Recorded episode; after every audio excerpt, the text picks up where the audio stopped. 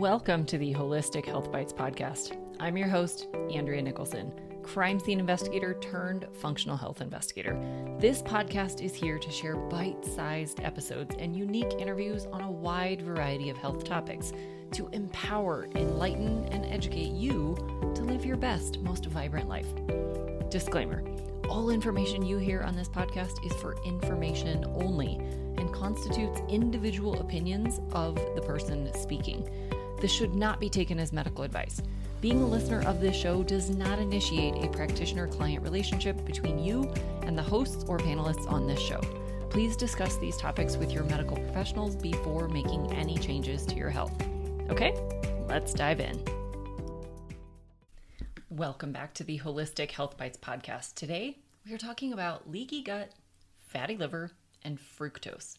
These may seem like totally independent challenges, but a study published in the Journal of Nutritional Biochemistry shows a direct link. We've all heard and can see that the rates of obesity have dramatically increased over the last several decades. But what you might not see is the incidence of type two diabetes, non-alcoholic fatty liver disease, and other metabolic syndromes. This particular study looked at how fructose in the diet, bacterial overgrowth, and leaky gut contribute to the formation of non-alcoholic fatty liver disease and how fructose leads to bacterial overgrowth and leaky gut directly.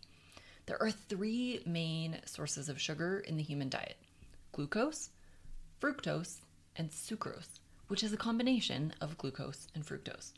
Glucose is found in every carbohydrate-containing food, including fruits, vegetables, grains, nuts, beans, legumes, as well as candy, baked goods, cereals, and sodas.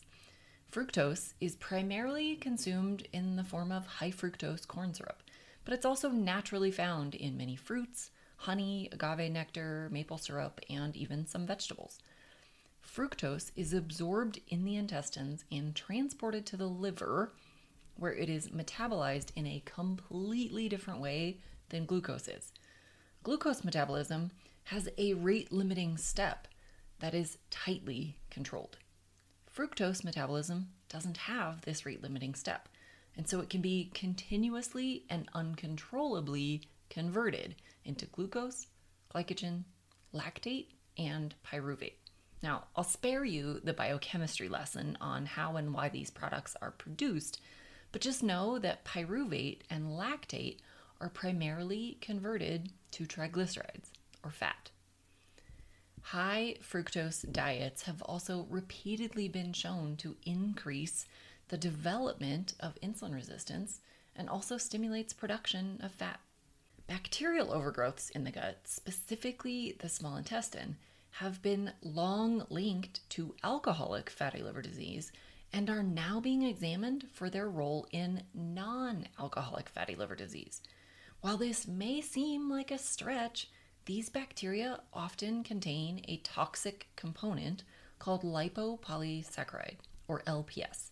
This L P S binds to a protein called lipopolysaccharide binding protein, or L B P. Levels of L B P have been found to be increased in those with non-alcoholic fatty liver disease.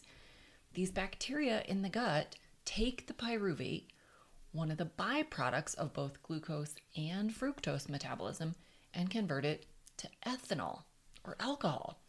So even in the absence of alcohol intake, the production of alcohol by overgrowing bacteria in the small intestine could be contributing to fatty liver development.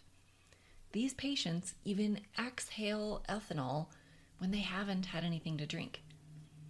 When the bacterial overgrowth is treated, the breath ethanol reduces.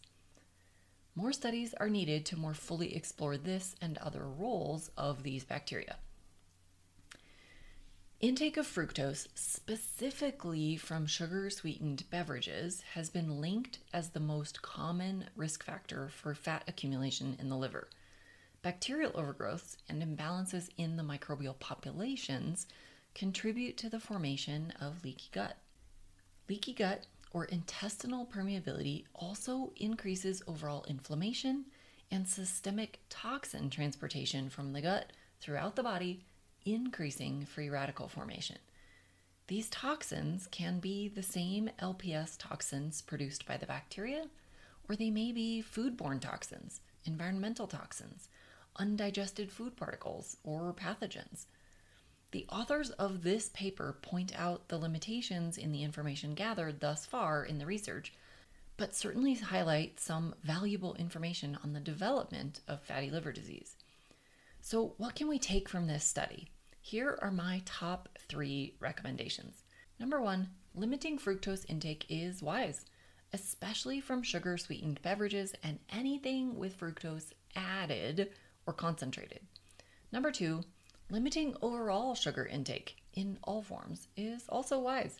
This doesn't mean everyone needs to go low carb or keto and actively avoid all carbs, but as a society, we eat far too many carbs, especially refined carbs and processed foods. If you have type two diabetes, fatty liver, stubborn weight, or any digestive symptoms, addressing adequate nutrition and correcting underlying infections and inflammation is paramount to healing. And number three, the gut is the source of many diseases.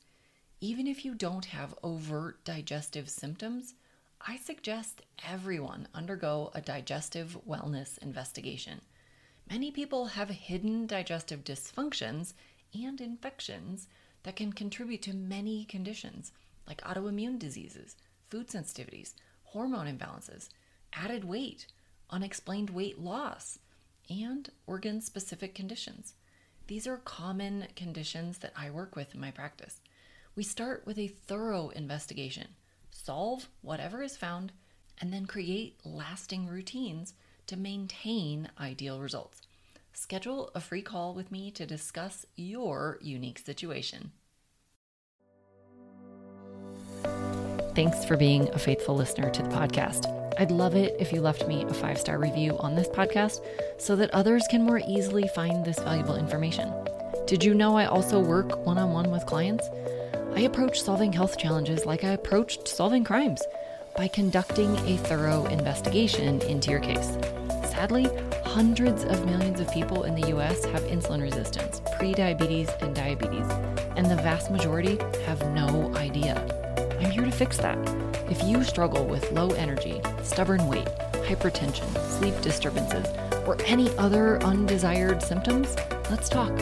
All you have to do is schedule a free call. The link will be in the show notes. And no, you do not need to live near me.